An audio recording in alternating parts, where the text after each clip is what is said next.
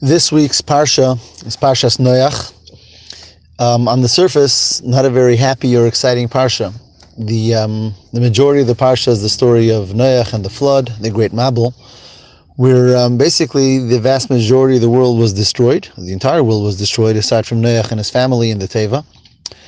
Um, and then after the Mabul, um, things don't get much better because we have the story with Noach's son, with Cham, um, and then going on in the Parsha where we have the story of the generation of the Haflaga, the people who built the tower, who were trying to fight God in one way or another, and they were destroyed.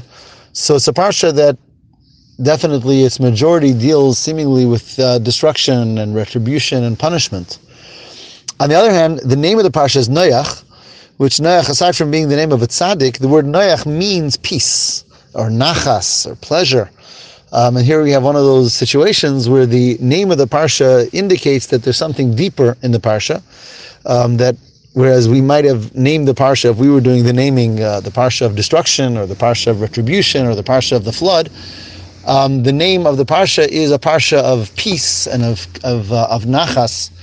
And how do we reconcile that? Or what's the deeper message in this parsha, which is the reason why the parsha carries this name? And of course, there's more than one um, answer to this question, as is usually the case. Um, I want to focus on one of the answers given. Uh, perhaps the most powerful message in this parsha is the message of the power of quality over quantity. Um, we think about it, Noach was one family, one small family, a man with his three sons and their wives, um, versus an entire world an entire world that was really spiraling into immorality and to the worst types of behavior on every level, uh, be it between man and God or man and man. It was a terrible world. And you have, again, the vast majority of the world quantitatively is just getting worse and worse. And one tzaddik, one tzaddik with his family who decided we're going to be different. And one who's watching this. Uh, with uh, any level of pessimism or re- really realism would say, okay, finished. You know, goodness is over in this world, badness reigns, and badness is supreme, and that's the vast majority of the world.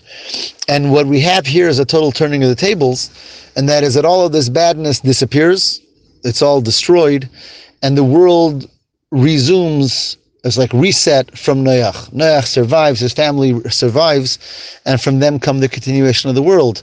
Um, go a couple generations later, and the same thing happens. This new world is again becoming um, immoral, again is becoming anti-God, and that's the generation of the Haflaga. And again, there seems to be no hope.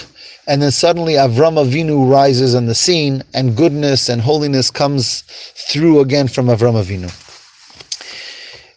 Which means, although many times we have the tendency of looking at the big picture and making quantitative um, decisions, we say there's so much quantity, for sure that's what's going to reign, that's what's going to be victorious. Torah teaches us that it's not about quantity, it's about quality. If one person and one family decides that we're going to be tzaddikim and we're going to be moral and we're going to be ethical and we're going to be godly, so the world will come from them and continue from them badness and immorality and that which is not godly ultimately has no kiyum, has no existence, and will ultimately, one way or another way, fall apart and, and, and, and disappear and be forgotten. And goodness and holiness and kindness will ultimately persevere. And even if it's a very tiny spark of goodness, that tiny spark of goodness is going to carry through and is going to continue and is going to live on to the next generation and the next generation. Whereas all of that huge, great darkness will be forgotten. In our own life as well, this message is very prevalent. Aside from the fact that we can have really the same thinking process today and look around the look at the world around us and find so much immorality and so much negativity and so much, uh, you know, not godliness in the world around us and many times we feel that goodness and kindness and holiness is a extreme minority in the world so that the message of the parsha is extremely prevalent as it is that we believe that holiness will prevail and goodness will prevail no matter if it's quantitatively the majority or the vast minority. Aside from that in our own life we have the same thing. If a person takes their own hours of the, only their own 24 hours of the day and if and they think what's my occupation the majority of my time? Is it in holy things? Is it in spiritual things? Is it in good things? Well, all too often we'll realize no. Most of our time we're involved in very mundane and physical things. Uh, a lot, of, a lot of our time goes for sleeping and for eating and for basic, just very basic physical things in ways that we could be very um, similar to animals do exactly the same thing. And a small portion of our time is devoted to holiness and to mitzvahs and to Torah and to kindness and to chesed. So, what am I? Am I you know, if I judge myself based on the quantity of time, so there's there's I'm, I'm basically like an animal or a very materialistic person.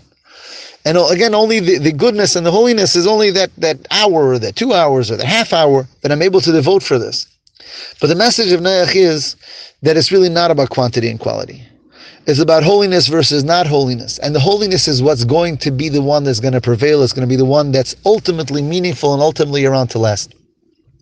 The Alter Rebbe Tanya says that when a person is coming to do a mitzvah, a person has to remember that when I do one mitzvah, yichud zelamaylahu nitzchi, it's an everlasting connection to Hashem and an everlasting energy and light that I bring into this world, and that's everlasting.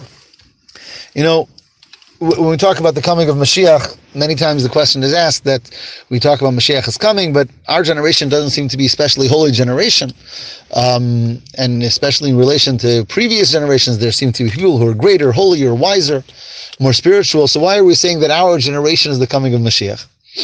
Or how could it be that we should merit the coming of Mashiach if generations that preceded us did not? And the answer that's typically given is that, of course, we on our own are not more worthy than the previous generations.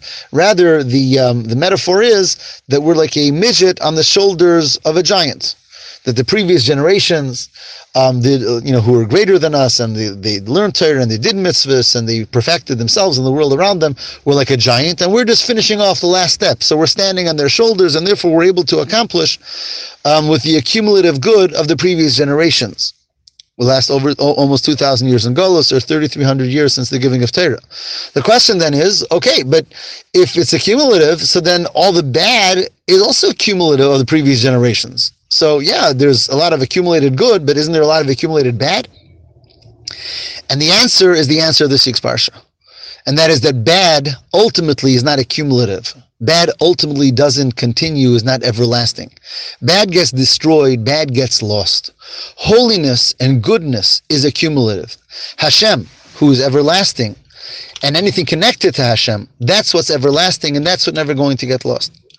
And the story of the Jewish people is this is this story as well. We've gone through every type of oppression, and yet we're here. And all those major kingdoms and major nations and major empires, which were so much larger than us and greater than us and stronger than us at every step of the way, they're gone. And the little guy, the guy that held on to Hashem and held on to Torah, is very much still here and very much still alive. So that's true for the world picture. It's true for the personal picture. It's true for our own life. One might one, one might make a, you know a pessimistic um, uh, um, reckoning of their own life and say, you know, I do so much more bad than good. Might be true, but the badness can disappear. Shuva takes away bad. Badness doesn't have that everlasting um, power that goodness and holiness does. So every mitzvah that I ever did is right there, right there helping me. It's a stepping stone to go further. And the Averas I wipe away time and time again. May Hashem help us to take this message of Noach and never, never be impressed or never be um, in any way um, afraid of big bad things or, or the or the um, or the quantity of things around us that don't uh, represent kedusha and holiness and Hashem and goodness and kindness, and recognize that only these, godliness and goodness and kindness, are everlasting and are greater and bigger and stronger than everything else. They're the ones that will prevail.